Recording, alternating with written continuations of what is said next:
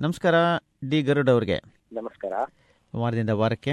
ಪ್ರಧಾನಮಂತ್ರಿ ನರೇಂದ್ರ ಮೋದಿಯವರು ಸೆಪ್ಟೆಂಬರ್ ಮೂವತ್ತರ ಒಳಗೆ ಕಪ್ಪು ಹಣ ಹೊಂದಿರುವವರು ಘೋಷಣೆ ನೀಡಬೇಕು. ಇಲ್ಲದಿದ್ದಲ್ಲಿ ಕಠಿಣ ಕ್ರಮ ಎದುರಿಸಬೇಕಾದೀತು ಅಂತ ಎಚ್ಚರಿಕೆ ನೀಡಿದ್ದಾರೆ. ಮೋದಿ ಸರ್ಕಾರ ಮೊದಲನೇ ಬಾರಿಗಲ್ವಾ ಇದನ್ನ ಈ ತರ ಒಂದು ಘೋಷಣೆ ಮಾಡ್ತಾ ಇರೋದು? ಕಪ್ಪು ಹಣದ ವಿಷಯದಲ್ಲಿ ನಾವು ಬಹಳಷ್ಟು ಕಟ್ಟುನಿಟ್ಟಿನ ಕ್ರಮ ಕೈಗೊಳ್ತೀವಿ ಅನ್ನೋದು ಅವರ ಚುನಾವಣೆ ಪ್ರಕ್ರಿಯೆ ನಡೆದ ಸಂದರ್ಭದಲ್ಲೇ ಪ್ರಕಟಿಸಿದ ಘೋಷಣೆಗಳಲ್ಲಿ ಒಂದು. ಮುಖ್ಯವಾಗಿ ದೇಶದಲ್ಲಿ ಇರುವಂತ, ವಿದೇಶಿ ಬ್ಯಾಂಕ್ಗಳಲ್ಲಿ ಇರುವಂತ ಕಪ್ಪು ಹಣ ಒಂದ್ ಕಡೆಗಾದ್ರೆ ದೇಶದಲ್ಲೇ ಇರುವಂತ ಘೋಷಣೆ ಮಾಡಲಾರದ ಕಪ್ಪು ಹಣ. ಎರಡು ವಿಷಯಗಳ ಬಗ್ಗೆ ಬಹಳಷ್ಟು ಚರ್ಚೆ ನಿರಂತರವಾಗಿ ನಡೀತಾ ಇದೆ. ವಿರೋಧ ಪಕ್ಷಗಳು ಈ ವಿಷಯವಾಗಿ ಏನು ಕ್ರಮ ಕೈಗೊಂಡಿರ ಅಂತ ನಿರಂತರವಾಗಿ ಆಡಳಿತ ಪಕ್ಷದ ಮೇಲೆ ಮುಖ್ಯವಾಗಿ ನೇರವಾಗಿ ಪ್ರಧಾನಿ ನರೇಂದ್ರ ಮೋದಿ ಅವರನ್ನ ಗುರಿಯಾಗಿಸಿಕೊಂಡು ಟೀಕೆ ಮಾಡಿದ್ದಿದೆ. ಆದ್ರೆ ಈಗ ಸೆಪ್ಟೆಂಬರ್ ಮೂವತ್ತು ಒಂದು ದೊಡ್ಡ ಗಡುವು ಕೊಟ್ಟಿದ್ದಾರಲ್ಲ ಇದು ಒಂದು ರೀತಿಯಲ್ಲಿ ದೊಡ್ಡ ಗಂಭೀರವಾದಂತ ಎಚ್ಚರಿಕೆ ಅನ್ನುವ ರೀತಿಯಲ್ಲೇನೆ ಪ್ರಕಟಿಸಲಾಗಿದೆ ಯಾಕಂದ್ರೆ ದೊಡ್ಡ ದೊಡ್ಡ ಜಾಹೀರಾತುಗಳ ಮೂಲಕ ಈ ಎಚ್ಚರಿಕೆಯನ್ನ ಮಾಧ್ಯಮಗಳ ಮೂಲಕ ಪತ್ರಿಕೆಗಳ ಮೂಲಕ ಮತ್ತೆ ಸಾರ್ವಜನಿಕ ವಾಹನಗಳ ಮೇಲೂ ಸಹಿತ ಜಾಹೀರಾತು ಪ್ರಕಟಿಸುವ ಮೂಲಕ ದೊಡ್ಡ ಪ್ರಮಾಣದ ಜನ ಜಾಗೃತಿಯನ್ನ ಮೂಡಿಸೋದಕ್ಕೆ ಪ್ರಯತ್ನ ಮಾಡಲಾಗ್ತಾ ಇದೆ.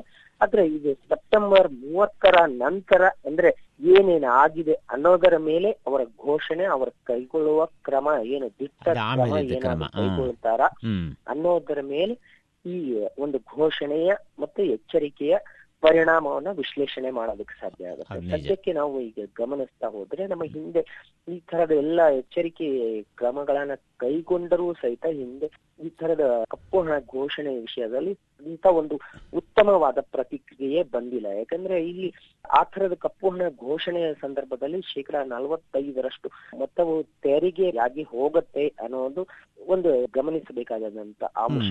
ಈ ಒಂದು ಈ ನಷ್ಟವನ್ನ ಅವರು ಕಪ್ಪು ಹಣ ಹೊಂದಿರುವವರು ಭರಿಸೋದಕ್ಕೆ ಇಷ್ಟಪಡ್ತಾರಾ ಅನ್ನೋದು ಇಲ್ಲಿ ಮೂಲ ಪ್ರಶ್ನೆ. ಈ ಮೂಲ ಪ್ರಶ್ನೆಗೆ ಪ್ರತಿಕ್ರಿಯೆಯಾಗಿ ಯಾವ ರೀತಿಯಲ್ಲಿ ಒಳ್ಳೆಯ ಘೋಷಣೆಗಳು ಅಂದ್ರೆ ಸ್ವಯಂ ಘೋಷಣೆ ಅಂತಂದ್ರೆ ಏನು ತಮ್ಮ ಆದಾಯ ಮತ್ತು ತಮ್ಮ ನಿಧಿ ಸಂಗ್ರಹದ ಬಗ್ಗೆ ಘೋಷಣೆಗಳನ್ನ ಆರ್ಥಿಕವಾಗಿ ಬಲವುಳ್ಳವರು ಮಾಡಿಕೊಳ್ತಾರಾ ಅನ್ನೋದು ಈಗ ಸದ್ಯಕ್ಕಿರುವ ಪ್ರಶ್ನೆ. ಆದ್ರೆ ಮುಖ್ಯವಾಗಿ ಈ ನರೇಂದ್ರ ಮೋದಿ ಅವರ ಎಚ್ಚರಿಕೆ ಏನಿದೆಯಲ್ಲ, ಅದು ನಿಜವಾಗಿ ಕಾರ್ಯರೂಪಕ್ಕೆ ಬಂದರೆ ಅದೊಂದು ದೇಶದಲ್ಲಿ ಒಂದು ಕ್ರಾಂತಿಕಾರಿ ಹೆಜ್ಜೆ ಅಂತಾನೆ ಅನಿಸ್ಕೊಳ್ಳುತ್ತೆ. ಆದ್ರೆ ಇದರಲ್ಲಿ ಈ ಸರಿ ಮಾಡಿರೋ ಘೋಷಣೆಯಲ್ಲಿ ಸ್ವಲ್ಪ ವ್ಯತ್ಯಾಸ ಇದೆ ಅಂತ ತಾನೇ ಎಲ್ಲರೂ ಹೇಳ್ತಾ ಇರೋದು. ಅಂದ್ರೆ ಮುಖ್ಯವಾಗಿ ಸರ್ಕಾರ ಹೇಳ್ತಾ ಇರೋದು. ಯಾಕೆ ಅಂತಂದ್ರೆ ಇದುವರೆಗೂ ಹಿಂದೆ ಇದ್ದ ಸರ್ಕಾರಗಳು ಕೂಡ ಈ ತರ ಘೋಷಣೆಗಳನ್ನು ಮಾಡಿವೆ. ಆದರೆ ಅತಿ ಕಡಿಮೆ ದರದಲ್ಲಿ ಅವು ತೆರಿಗೆಯನ್ನ ಸಂಗ್ರಹಿಸಿದ್ದಾರೆ. ಈ ಸರಿ ಮಾಡ್ತಾ ಇರೋದ್ರಲ್ಲಿ ಸರ್ಕಾರ ಶೇಕಡ ನಲವತ್ತೈದರಷ್ಟು ತೆರಿಗೆ ಕಟ್ಟಬೇಕು ಅಂತ ಹೇಳ್ತಾ ಇದೆ. ಅದು ಬಹಳ ಹೆಚ್ಚಾದ ಅಂಶದ ಅದು ಒಂದ್ ರೀತಿಯಲ್ಲಿ ಗಂಭೀರವಾದ ಪ್ರಕ್ರಿಯೆ ಅಂತಾನೆ ಹೇಳ್ಬೋದು. ಯಾಕಂದ್ರೆ ಈ ತರದ ಏನು ಕಪ್ಪು ಹಣದ ವಹಿವಾಟು ಏನು ನಡೀತಾ ಇದೆ ಏನು ಹವಾಲಾಗಳು ನಡೀತಾ ಇದೆ ಆ ಎಲ್ಲ ಪ್ರಕರಣಗಳನ್ನು ಗಮನಿಸ್ತಾ ಹೋದ್ರೆ ಇಂತ ಒಂದಿಷ್ಟು ಕಟ್ಟುನಿಟ್ಟಿನ ಕ್ರಮ ಅಗತ್ಯ ಇದೆ. ಮುಖ್ಯವಾಗಿ ಈಗ ಇತ್ತೀಚೆಗೆ ಪ್ರಕಟಿಸಿರುವಂತ ಮೂರು ಲಕ್ಷ ನಗದು ಸಾಗಾಟ ವಿಷಯದಲ್ಲಿ ಅದಕ್ಕಿಂತ ಹೆಚ್ಚಿಗೆ ಮತ್ತು ಮೂರು ಲಕ್ಷ ಮೊತ್ತವನ್ನು ಸಾಗಿಸಬೇಕಾದ್ರೂ ಸೂಕ್ತವಾದಂತಹ ದಾಖಲೆಗಳು ಇರಬೇಕು ಅನ್ನೋ ಎಲ್ಲ ವಿಷಯಗಳನ್ನ ಗಮನಿಸಿದಾಗ. ಎಲ್ಲೋ ಒಂದ್ ಕಡೆಗೆ ಈ ಪ್ರಕರಣದಲ್ಲಿ ಇತ್ತೀಚೆಗೆ ಕೆಲವೊಂದಿಷ್ಟು ಹಣವನ್ನ ಸಾಗಿಸ್ತಾ ಇದ್ದಂತ ವ್ಯಾಪಾರಿಗಳನ್ನ ಬಂಧಿಸಿದ್ದು ಮತ್ತು ಅವರ ಹಣವನ್ನ ಮುಟ್ಟುಗೋಲು ಹಾಕಿಕೊಂಡದ್ದು ಸೂಕ್ತವಾದ ದಾಖಲೆಗಳನ್ನ ಹಾಜರುಪಡಿಸದೇ ಇರುವುದಕ್ಕೆ ಕರ್ನಾಟಕದಲ್ಲೂ ಬಹಳಷ್ಟು ಆ ತರದ ಪ್ರಕರಣಗಳಲ್ಲಿ ಪೊಲೀಸರು ಕ್ರಮ ಕೈಗೊಂಡಿದ್ದಾರೆ ಈ ತರ ಬೇರೆ ಬೇರೆ ರಾಜ್ಯಗಳಲ್ಲೂ ಇಂಥದೊಂದು ಕಟ್ಟುನಿಟ್ಟಿನ ಕ್ರಮ ಸಾಧ್ಯ ಆಗ್ತಾ ಇದೆ. ಇದು ಒಂದು ರೀತಿಯಲ್ಲಿ ಒಳ್ಳೆಯ ಬೆಳವಣಿಗೆ ಅಂತ ಖಂಡಿತವಾಗಿ ಹೇಳ್ಬಹುದು ನಿಜ. ಆದ್ರೆ ಇವಾಗ ಇದಾದ್ಮೇಲಿನ ಏನು ಅವರು ಕ್ರಮ ಕೈಗೊಳ್ತಾರೆ ಅನ್ನೋದು ಸರ್ಕಾರ ಕೈಗೊಳ್ಳುತ್ತೆ ಅನ್ನೋದು ಅದು ಮುಖ್ಯವಾಗಿ ನಾವು ಕಾದ್ ನೋಡ್ಬೇಕಾಗತ್ತೆ. ಎಷ್ಟು ಗಂಭೀರವಾದಂತ ಕ್ರಮ ಕೈಗೊಳ್ತಾರೆ ಅನ್ನೋದ್ರ ಮೇಲೆ. ಈ ಘೋಷಣೆಯ ವಿಶ್ವಾಸಾರ್ಹತೆ ನಿಂತಿದೆ. ನಿಜ ನಿಜ. ಮತ್ತೆ ಇನ್ನು ಸಂಸದ ಇದು ಸಂಸತ್ತಿನ ಕಲಾಪಗಳು ಹೇಗೆ ನಡೀತಾ ಇದೆ? ಸರ್ಕಾರ ಬಯಸಿದಂತೆ ಅಂದ್ರೆ ಪ್ರಧಾನಮಂತ್ರಿ ನರೇಂದ್ರ ಮೋದಿ ಅವರು ಕೇಳಿಕೊಂಡಂತೆ ಸ್ವಲ್ಪ ಇದ್ರ ಬಗ್ಗೆ ಗಮನ ಹರಿಸಿ ಒಂದಷ್ಟು ಮಸೂದೆಗಳನ್ನ ನಾವು ಅಂಗೀಕಾರ ಮಾಡಬೇಕು ಅಂತ ಹೇಳ್ಬಿಟ್ಟು ಒಂದು ಅವಸರವನ್ನ ಸ್ಪಷ್ಟಪಡಿಸಿದ್ರು. ಅದರ ಬಗ್ಗೆ ಏನಾದರೂ ಖಂಡಿತವಾಗಿಯೂ ಹಾಕ್ತಾ ಇದ್ದಾರೆ. ಅದರಲ್ಲೂ ಮುಖ್ಯವಾಗಿ ಈಗ ಚರ್ಚೆ ಆಗ್ಬೇಕಾಗಿರೋದು ಜಿ ಎಸ್ ಟಿ ಮಸೂದೆ ಅಂದ್ರೆ. ನಾವೇನ್ ಹೇಳ್ತೀವಿ ಆ, ಏನು ಸರಕು ಮತ್ತು ಸೇವಾ ತೆರಿಗೆ ಮಸೂದೆ ಇದೆಯಲ್ಲ. ಅದರ ಬಗ್ಗೆ ಬಹಳಷ್ಟು ಮನವೊಲಿಸುವುದಕ್ಕೆ ವಿರೋಧ ಪಕ್ಷಗಳ ಮನವೊಲಿಸುವುದಕ್ಕೆ ನಿರಂತರವಾದ ಪ್ರಯತ್ನ ನಡೀತಾ ಇದೆ ಬಹುಶಃ ಇನ್ನು ಎರಡು ದಿನಗಳಲ್ಲಿ ಈ ಒಂದು ಮಸೂದೆ ಕುರಿತಂತೆ ಸಂಸತ್ ಒಳಗೆ ಮತ್ತು ಹೊರಗೆ ಬಹಳಷ್ಟು ಚರ್ಚೆಗಳು ನಡೆಯುತ್ತೆ ಆನಂತರ ಎಲ್ಲೋ ಒಂದ್ ಕಡೆಗೆ ಸಂಧಾನದ ಹಂತಕ್ಕೆ ಬಂದರೂ ಬರಬಹುದು ಅನ್ನೋ ನಿರೀಕ್ಷೆ ಇದೆ. ಯಾಕಂದ್ರೆ ಇಲ್ಲಿ ಕಾಂಗ್ರೆಸ್ ಬೆಂಬಲ ಪಡೆಯೋದಕ್ಕೆ ಕೇಂದ್ರದಲ್ಲಿ ಆಡಳಿತದಲ್ಲಿ ಇರುವಂತ ಬಿಜೆಪಿ ನೇತೃತ್ವದ ಸರ್ಕಾರ ಅನೌಪಚಾರಿಕವಾಗಿ ಸಾಕಷ್ಟು ಚರ್ಚೆಗಳನ್ನ ಮಾಡ್ತಾ ಇದೆ ಅನ್ನೋದು. ಇಲ್ಲಿ ಮುಖ್ಯವಾಗಿ ಸಮಸ್ಯೆ ಆಗಿರೋದು ರಾಜ್ಯಗಳು ವಿಧಿಸಬಹುದಾದಂತ ಏನು ಶೇಕಡ ಹತ್ತರ ತೆರಿಗೆ ರದ್ದತಿಗೆ ಜೇಟ್ಲಿ ಅವರು ಬಹಳಷ್ಟು ಒತ್ತು ಕೊಡ್ತಾ ಇದ್ದಾರೆ. ಎಲ್ಲ ಆ ವಿಷಯದ ಕಡೆಗೆ ಎಲ್ಲೋ ಗಮನ ಕೇಂದ್ರಿತ ಆಗಿದೆ. ಯಾಕಂದ್ರೆ ಇಲ್ಲಿ ತಮಿಳುನಾಡು ವಿಷಯದಲ್ಲಿ ಸಾಕಷ್ಟು ಬಲವಾದ ವಿರೋಧವನ್ನು ವ್ಯಕ್ತಪಡಿಸ್ತಾ ಇರೋದು. ಅದರ ಜೊತೆಗೆ ಪಶ್ಚಿಮ ಬಂಗಾಳದಲ್ಲೂ ಸಾಕಷ್ಟು ಈ ವಿಷಯಕ್ಕೆ ಸಂಬಂಧಿಸಿದಂತೆ ವಿರೋಧ ವ್ಯಕ್ತ ಆಗಿದೆ ಆದ್ರೂ ಬಹುಶಃ ನಾಳೆ ರಾಜ್ಯ ಹಣಕಾಸು ಸಚಿವರು ಏನು ಈ ವಿಷಯಕ್ಕೆ ಸಂಬಂಧಿಸಿದಂಗೆ ಚರ್ಚೆ ಮಾಡ್ತಾರೆ ಅನ್ನೋದು ನಿರೀಕ್ಷಿತ ಬೆಳವಣಿಗೆ ಆಗಿದೆ.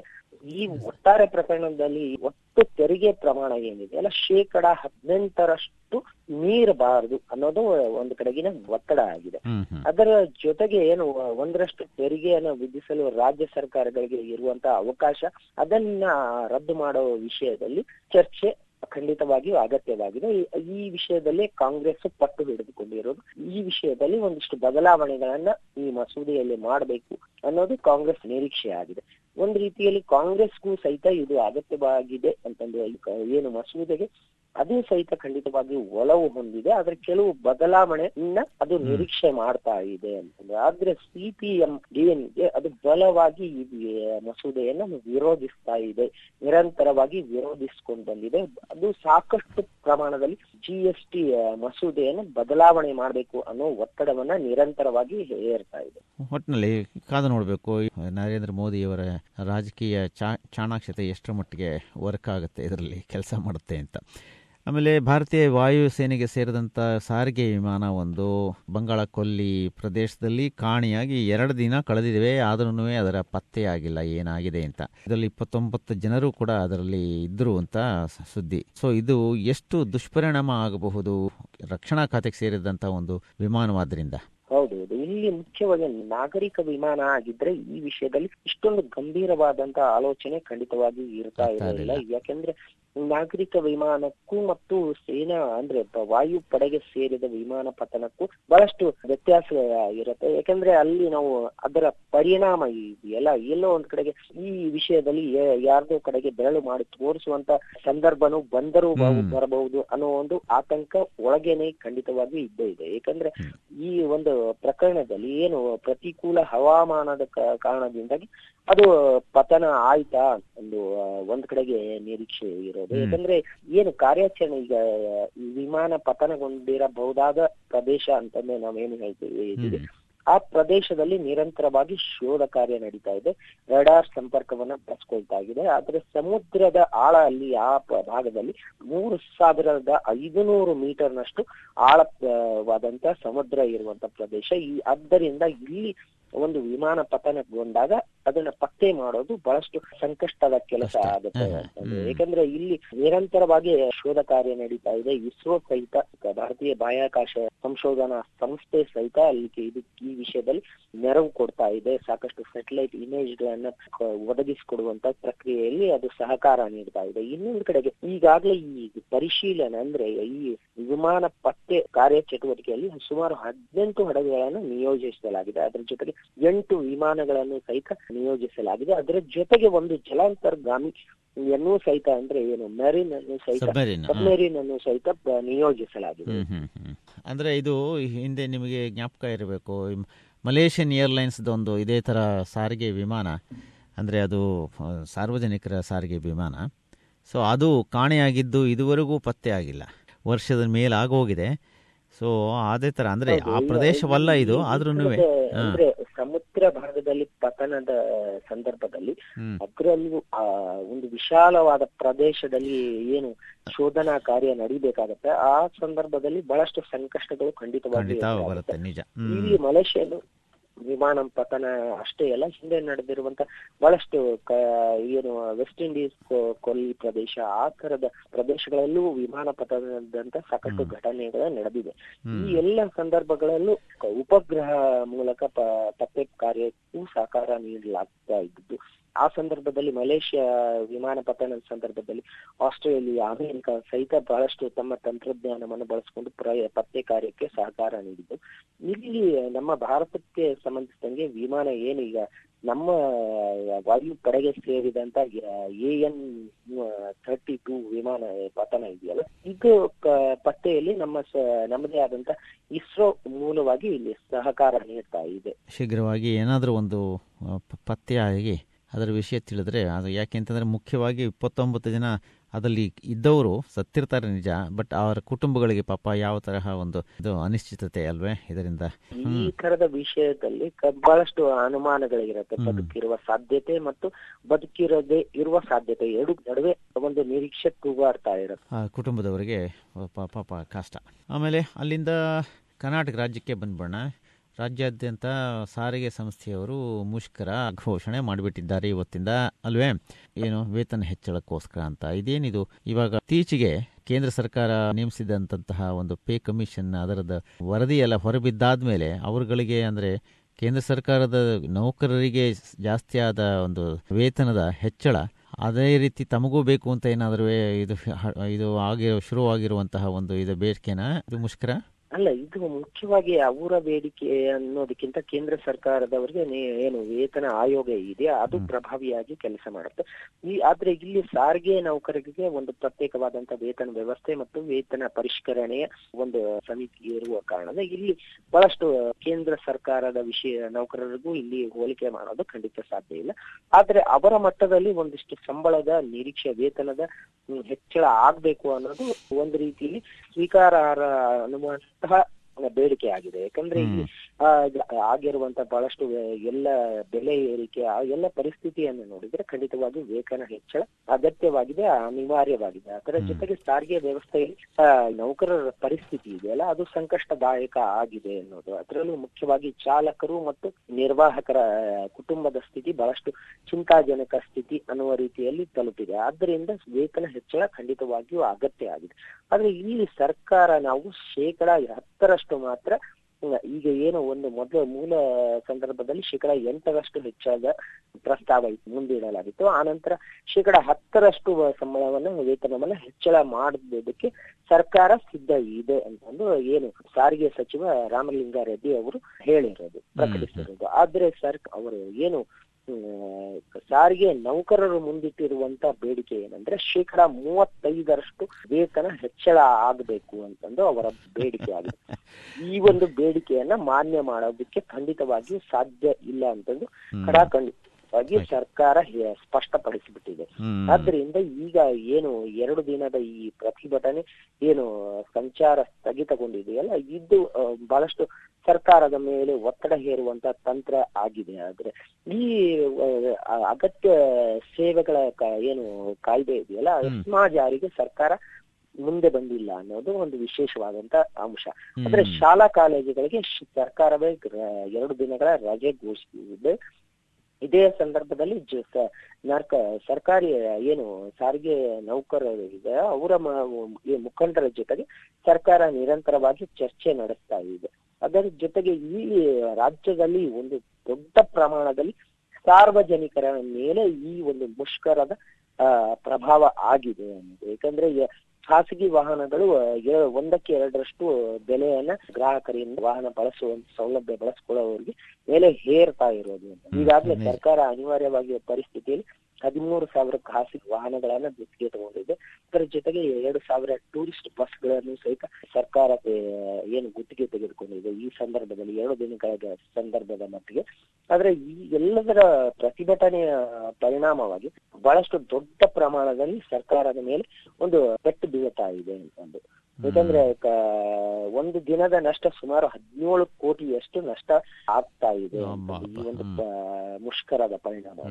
ಇದ್ರ ಜೊತೆಗೆ ಬಿಎಂಟಿಸಿ ಏನು ಸೇರಿಲ್ಲ? ಬಿಎಂಟಿ ಹಾ ಕರೆಕ್ಟ್ ಬಿಎಂಟಿಸಿ ಅಲ್ವಾ? ಬಿಎಂಟಿಸಿ ಅದೇ ಬೇರೆ. ಅಲ್ಲ ಸಾರ್ವಜನಿಕ ಎಲ್ಲ ಸರ್ಕಾರಿ ಸಾರಿಗೆ ವ್ಯವಸ್ಥೆ ಸಂಪೂರ್ಣವಾಗಿ ಈ ಒಂದು ಪ್ರತಿಭಟನೆಯಲ್ಲಿ ಈ ಒಂದು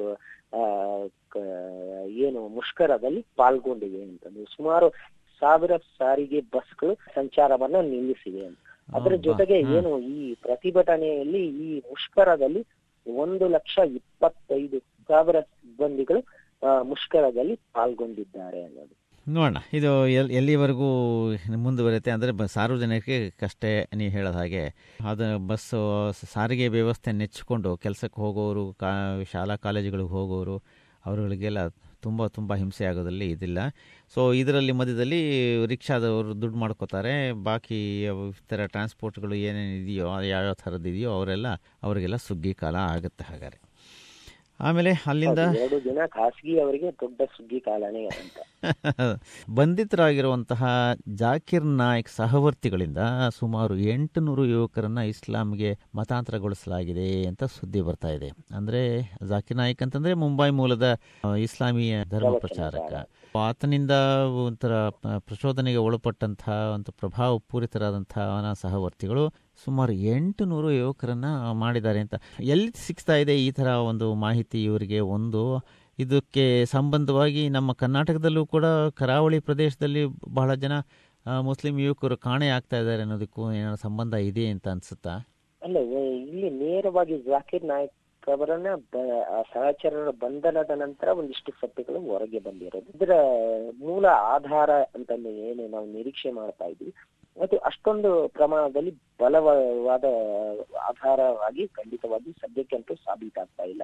ಯಾಕಂದ್ರೆ ಈಗ ಒಂದು ಒಂದು ವಾದವನ್ನು ಮುಂದೂಡಬೇಕಾದ್ರೆ ಅಂದ್ರೆ ಜಾಕಿರ್ ನಾಯಕ್ ವಿರುದ್ಧ ಒಂದು ಗಂಭೀರವಾದ ಒಂದು ಆರೋಪವನ್ನ ಮಾಡಬೇಕಾದ್ರೆ ಅಷ್ಟೇ ಬಲವಾದಂತ ಸಾಕ್ಷ್ಯಾಧಾರಗಳನ್ನು ತನಿಖಾಧಿಕಾರಿಗಳು ಮುಂದಿಟ್ಟುಕೊಂಡು ಮಾಡ್ಬೇಕಾಗತ್ತೆ, ಯಾಕಂದ್ರೆ ಈಗ ಈ ಪ್ರಕರಣದಲ್ಲಿ ಮುಖ್ಯವಾಗಿ ಜಾಕಿರ್ ನಾಯಕ್ ವಿಷಯ ಬಂದಿದ್ದು ಬಾಂಗ್ಲಾದೇಶದಲ್ಲಿ ನಡೆದಂತ ಭಯೋತ್ಪಾದಕ ದಾಳಿಯ ಘಟನೆಗಳ ನಂತರ. ಯಾಕಂದ್ರೆ ಅಲ್ಲಿಯ ಜಾಕಿರ್ ನಾಯಕ್ ದಾಳಿಕೋರ ಒಬ್ಬ ಜಾಕಿರ್ ನಾಯಕ್ ಅವರ ಪ್ರವಚನಗಳಿಂದ, ಧಾರ್ಮಿಕ ಪ್ರವಚನಗಳಿಂದ ಪ್ರೇರಿತ ಆಗಿದ್ದ ಅನ್ನೋ ವಿಷಯದ ಜೊತೆಗೆ ನಂಟು ಬೆಳೆಸ್ಕೊಂಡು ಈ ಜಾಕಿರ್ ನಾಯಕ್ ಹೆಸರು ಮುಂಚೂಣಿಯಲ್ಲಿ ಬಂದದ್ದು. ಆದ್ರೆ ಹಿಂದಿನಿಂದಲೂ ಸಹಿತ ಜಾಕಿರ್ ನಾಯಕ್ ಭಾಷಣಗಳ ಬಗ್ಗೆ ಸರ್ಕಾರ ಅಂದ್ರೆ ಪೊಲೀಸ್ ಅಧಿಕಾರಿಗಳು ನಿಗಾ ಇಟ್ಟುಕೊಂಡು ಬಂದಿದ್ದಾರೆ. ಅವರ ಎಲ್ಲ ಅಧಿಕೃತ ಭಾಷಣಗಳನ್ನ ವಿಡಿಯೋ ಮುದ್ರಣ ಮಾಡಿಕೊಂಡು ಅವುಗಳ ವಿಶ್ಲೇಷಣೆಯನ್ನು ಮಾಡ್ತಾ ಬಂದಿದ್ದಾರೆ ಅನ್ನೋದು ಒಂದ್ ಕಡೆಗೆ ಸ್ಪಷ್ಟವಾಗಿ ಗೊತ್ತಿರುವಂತ ವಿಷಯ. ಆದ್ರೂ ಸಹಿತ ಅವರ ಪ್ರಭಾವಿಯಾದ ಮಾತುಗಾರಿಕೆಯಿಂದ ಖಂಡಿತವಾಗಿಯೂ ಒಂದಿಷ್ಟು ಯುವಕರು ಪ್ರೇರಿತವಾಗಿ ಇಸ್ಲಾಂ ಧರ್ಮಕ್ಕೆ ಪರಿವರ್ತನೆಗೊಂಡಿರಬಹುದು. ಅದರ ಜೊತೆಗೆ ಐಎಸ್ ಎಸ್ ಸೇರುವಂತ ಪ್ರಕ್ರಿಯೆಯಲ್ಲಿ ಅವರ ಪ್ರೇರಣೆ ಇದ್ದಿರಬಹುದು ಅನ್ನೋದು ಈಗ ಸದ್ಯದ ಅನುಮಾನ ಮಾತ್ರ. ಅದೇ ಈಗ ಕರ್ನಾಟಕದಲ್ಲಿ ಆಗಿರುವಂತ ಅದರಲ್ಲೂ ಗಡಿ ಕರ್ನಾಟಕ ಕೇರಳ ಗಡಿ ಭಾಗದಲ್ಲಿ ಆಗಿರುವಂತ ಬೆಳವಣಿಗೆಗಳು ಹೆಚ್ಚು ಆತಂಕಕಾರಿಯಾಗಿದೆ. ಅನ್ನೋದು ಯಾಕಂದ್ರೆ ಐ ಎಸ್ ಇಸ್ಲಾಮಿಕ್ ಸ್ಟೇಟ್ ಅನ್ನ ಸೇರುವಂತ ಉಗ್ರವಾದಿ ಸಂಘಟನೆಯನ್ನ ಸೇರುವುದಕ್ಕಾಗಿ ಭಾರತದ ಅದರಲ್ಲೂ ಈ ಭಾಗದ ಯುವಕರು ವಿದೇಶಕ್ಕೆ ಹೋಗಿದ್ದಾರೆ ಅನ್ನೋದು ಒಂದು ವರ್ತಮಾನ. ಆ ವಿಷಯದಲ್ಲಿ ಬಹಳಷ್ಟು ಗಂಭೀರವಾದ ತನಿಖೆಗಳು ನಡೀತಾ ಇವೆ. ಕೆಲವು ಅಂದ್ರೆ ಅದರಲ್ಲೂ ಮುಖ್ಯವಾಗಿ ಸ್ಪಂದನ್ನ ಮತ್ತು ಅದರ ಪಕ್ಕದಲ್ಲೇ ಇರುವಂತ ತಿಕರಿಪುರ ಒಂದು ಗ್ರಾಮಗಳಲ್ಲಿ ಏನು ಹದಿನೇಳು ಮಂದಿ ಕಾಣೆಯಾಗಿದ್ದಾರೆ. ಅದರ ಜೊತೆಗೆ ಆ ಹದಿನೇಳರ ಜೊತೆಗೆ ಇಪ್ಪತ್ತೊಂದು ಮಂದಿ ಒಟ್ಟಾರೆ ನಾಪತ್ತೆ ಆಗಿರುವ ಯುವಕರು ನಾಪತ್ತೆ ಆಗಿರುವ ಪ್ರಕರಣಗಳು ದಾಖಲಾಗಿವೆ. ಆ ವಿಷಯಕ್ಕೆ ಸಂಬಂಧಿಸಿದಂತೆ ಕುಟುಂಬದ ಸದಸ್ಯರು ಅಂತಂದ್ರೆ ಅವರ ಪಾಲಕರು ಸಹಿತ ಹೆಚ್ಚು ಆತಂಕಗೊಂಡಿದ್ದಾರೆ. ಯಾಕಂದ್ರೆ ಅವರು ಐಎಸ್ ಎಸ್ ಸೇರಿರಬಹುದು ಸೇರಿರುವಂತ ಸಾಧ್ಯತೆ ಇದೆ. ಅದಕ್ಕಾಗಿ ಕೆಲಸ ಮಾಡ್ತಾ ಇರುವಂತ ಸಾಧ್ಯತೆ ಇದೆ ಅನ್ನುವ ಆತಂಕವನ್ನ ಸ್ವತಃ ಕುಟುಂಬದ ಸದಸ್ಯರು ಆತಂಕ ವ್ಯಕ್ತಪಡಿಸ್ತಾ ಇರೋದು ಒಂದು ರೀತಿಯಲ್ಲಿ ಈಗಿನ ಗಡಿ ಭಾಗದಲ್ಲಿ ಅದರಲ್ಲಿ ಕೇರಳ ಮತ್ತು ಕರ್ನಾಟಕ ಗಡಿ ಭಾಗದಲ್ಲಿ ಆಗ್ತಾ ಇರುವಂತ ಆತಂಕಕಾರಿ ಬೆಳವಣಿಗೆ ಅಂತಂದು ಹೇಳಿ ಅದು ನಿಜ. ಬಹಳಷ್ಟು ಮಾಹಿತಿಗಳು ಇದರಲ್ಲಿ ಹೊರ ಬರಬೇಕಾಗಿದೆ. ಆದರೆ ಸರ್ಕಾರ ಒಂದು ಏನಂತೀರ ಪ್ರೋಆಕ್ಟಿವ್ ಆಗಿ, ಸಕ್ರಿಯವಾಗಿ ಒಂದಷ್ಟು ಕ್ರಮ ಕೈಗೊಳ್ಳದೆ ಹೋದರೆ ಇದು ತೀರಾ ಕೈಮೀರಿ ಹೋಗುವಂತ ಪ್ರಸಂಗಕ್ಕೆ ಬಂದ್ರೂ ಆಶ್ಚರ್ಯ ಇಲ್ಲ ಅಲ್ವೇ? ಅದರಿಂದ ಈ ವಿಷಯದಲ್ಲಿ ಗುಪ್ತಚರ ಇಲಾಖೆ ನಿರಂತರವಾಗಿ ಕಾರ್ಯಪ್ರವೃತ್ತ ಆಗಿದೆ. ಆ ತರದ ನಡವಳಿಕೆಗಳು ಆ ಆತಂಕಕಾರಿ ಬೆಳವಣಿಗೆಗಳು ಆದ ಸಂದರ್ಭದಲ್ಲಿ ಸಾಕಷ್ಟು ಯುವಕರನ್ನ ವಿಚಾರಣೆ ನಡೆಸಿರುವಂತ ಘಟನೆಗಳು. ನಡೀತಾನೆ ಇದೆ. ಆದ್ರೂ ಸಹಿತ ಈ ಯುವಕರು ನಾಪತ್ತೆ ಆಗ್ತಾ ಇರೋದು ಒಂದು ರೀತಿಯಲ್ಲಿ ಬಹಳಷ್ಟು ಆತಂಕಕಾರಿ ವಿಷಯ ಅಂತಾನೆ ಹೇಳ್ಬೋದು. ಅದರಲ್ಲೂ ಭಾರತದ ಹಿತಾಸಕ್ತಿಗೆ ಒಂದ್ ರೀತಿಯಲ್ಲಿ ಧಕ್ಕೆ ತರುವಂತ ಬೆಳವಣಿಗೆಗಳು ಇದೆ ಅಂತಂದು ಖಂಡಿತವಾಗಿ ಸುರಕ್ಷತೆ ವಿಷಯವಾಗಿ ವಿಶ್ಲೇಷಣೆ ಮಾಡುವವರು ಖಂಡಿತವಾಗಿ ಒಪ್ಪಿಕೊಳ್ತಾರೆ ಈ ಮಾತನ್ನು. ಅದು ನಿಜ. ಕೊನೆಯದಾಗಿ ಈ ಕೃಷ್ಣ ಮೃಗ ಮತ್ತು ಚಿಂಕಾರ ಬೇಟೆ ಪ್ರಕರಣದಲ್ಲಿ ನಟ ಸಲ್ಮಾನ್ ಖಾನ್ ರವರನ್ನ ರಾಜಸ್ಥಾನದ ಹೈಕೋರ್ಟ್ ದೋಷಮುಕ್ತನಾಗಿ ತೀರ್ಪು ನೀಡಿಬಿಟ್ಟಿದೆ. ಇದು ಎಷ್ಟು ಒಂದು ಹತ್ತು ಹನ್ನೆರಡು ವರ್ಷದ ಕೇಸ್ ಇದುವೇ ಅಲ್ವೇ? ಈ ಕಾರು ಚಲಾಯಿಸಿ ದೀರ್ಘವಾಗಿ ನಡೆದಂತ ವಿಚಾರಣೆ ನಡೆದಂತ ಪ್ರಕರಣ ಇದು. ಇದರಲ್ಲಿ ಬಹಳಷ್ಟು ಸಿನಿಮಾ ತಾರೆಯರ ಹೆಸರುಗಳು ಬಹಳಷ್ಟು ಕೇಳಿ ಬಂದಿದ್ದು. ಅದರಲ್ಲೂ ಮುಖ್ಯವಾಗಿ ಇದರಲ್ಲಿ ಪ್ರಮುಖ ಆರೋಪಿ ಅನ್ನುವ ರೀತಿಯಲ್ಲಿ ಬಿಂಬಿಸಲಾಗಿದ್ದಂತ ಸಲ್ಮಾನ್ ಖಾನ್ಗೆ ಸಂಬಂಧಿಸಿದಂತೆ ಕೃಷ್ಣ ಮೃಗ ಹತ್ಯೆಗೆ ಭೇಟಿ ಆಡಿದ್ದ ಪ್ರಕರಣಕ್ಕೆ ಸಂಬಂಧಿಸಿದಂತೆ ಅದರ ಆಹಾರವನ್ನು ಸೇವನೆ ಮಾಡಿರುವಂತಹ ಪ್ರಕರಣಕ್ಕೆ ಸಂಬಂಧಿಸಿ ಜನರ ವಿರುದ್ಧ ವಿಚಾರಣೆ ನಡೀತಾ ಇತ್ತು. ಆದ್ರೆ ಈ ಪ್ರಕರಣದಲ್ಲಿ ಸೂಕ್ತವಾದಂತಹ ದಾಖಲೆ ಅಂದ್ರೆ ಸಾಕ್ಷ್ಯಗಳನ್ನು ಒದಗಿಸುವಲ್ಲಿ ತನಿಖಾ ಸಂಸ್ಥೆ ವಿಫಲ ಆಗಿದೆ ಅನ್ನೋದು ಸ್ಪಷ್ಟವಾಗಿ ಎದ್ದು ಕಾಣುತ್ತಾ ಇದೆ. ಯಾಕಂದ್ರೆ ಹಿಂದಿನ ನಾವು ಪ್ರಕರಣ ಸಲ್ಮಾನ್ ಖಾನ್ಗೆ ಸಂಬಂಧಿಸಿದಂತೆ ಇನ್ನೊಂದು ಪ್ರಕರಣವನ್ನ ನಾವು ಉಲ್ಲೇಖಿಸೋದಾದ್ರೆ ಕಾರ್ನಲ್ಲಿ ಫುಟ್ಪಾತ್ ಮೇಲೆ ಮಲಗಿರುವ. ವ್ಯಕ್ತಿಗಳ ಮೇಲೆ ಚಲಾಯಿಸಿದ್ದಾರೆ ಅನ್ನುವ ಒಂದು ಒಂದು ಆರೋಪದ ಮೇಲೆ ಅವರ ವಿರುದ್ಧ ನಡೆದಂತ ಸುದೀರ್ಘ ವಿಚಾರಣೆ ಆ ಪ್ರಕರಣದಲ್ಲಿ ಸಹಿತ ಅವರ ಖುಲಾಸೆ ಆಗಿದೆ. ಎಲ್ಲ ಒಂದ್ ಕಡೆಗೆ ತನಿ ತನಿಖಾ ಸಂಸ್ಥೆಯ ಲೋಪ ಎದ್ದು ಕಾಣ್ತಾ ಇದೆ ಅನ್ನೋದು ಸ್ಪಷ್ಟ. ಇಲ್ಲಿ ನ್ಯಾಯಾಲಯ ಸಾಕ್ಷ್ಯಗಳನ್ನ ಆಧಾರವಾಗಿ ಇಟ್ಟುಕೊಂಡು ತೀರ್ಪು ಕೊಡೋದ್ರಿಂದ ಅದಕ್ಕೆ ಪೂರಕವಾದಂತ ಸಾಕ್ಷ್ಯಗಳನ್ನು ಒದಗಿಸುವಲ್ಲಿ ತನಿಖಾ ಸಂಸ್ಥೆಗಳು ವಿಫಲ ಆಗಿವೆ. ಅನ್ನೋದು ಈ ಪ್ರಕರಣದಲ್ಲಿ ಸ್ಪಷ್ಟವಾಗಿ ಎದ್ದು ಕಾಣ್ತಾ ಇದೆ. ಆದ್ದರಿಂದಲೇ ಮತ್ತೆ ಮತ್ತೆ ಹೆಚ್ಚಾಗಿ ಈ ಯಾವುದೇ ಪ್ರಕರಣದಲ್ಲಿ ಅದರಲ್ಲೂ ಖ್ಯಾತನಾಮರು ಅಂದ್ರೆ ಜನಪ್ರಿಯ ವ್ಯ- ವ್ಯಕ್ತಿಗಳ ವಿರುದ್ಧ ನಡೆದಂತ ಪ್ರಭಾವಿ ವ್ಯಕ್ತಿಗಳ ವಿರುದ್ಧ ನಡೆದಂತ ತನಿಖೆಗಳಲ್ಲಿ ಈ ತರದ ಲೋಪಗಳು ನಿರಂತರವಾಗಿ ಎದ್ದು ಕಾಣ್ತಾ ಇವೆ ಅನ್ನೋದು ಆತಂಕಕಾರಿ ವಿಷಯ. ಆದ್ರೂ ಸಹಿತ ಈ ಪ್ರಕರಣದಲ್ಲಿ ನ್ಯಾಯಾಲಯದ ತೀರ್ಪನ್ನ ಗೌರವಿಸ ಗೌರವಿಸುವುದು ಅನಿವಾರ್ಯ. ಯಾಕಂದ್ರೆ ಸಾಕ್ಷ್ಯಗಳ ಆಧಾರದ ಮೇಲೆ ನ್ಯಾಯಾಲಯ ಕ್ರಮ ಕೈಗೊಂಡಿದೆ.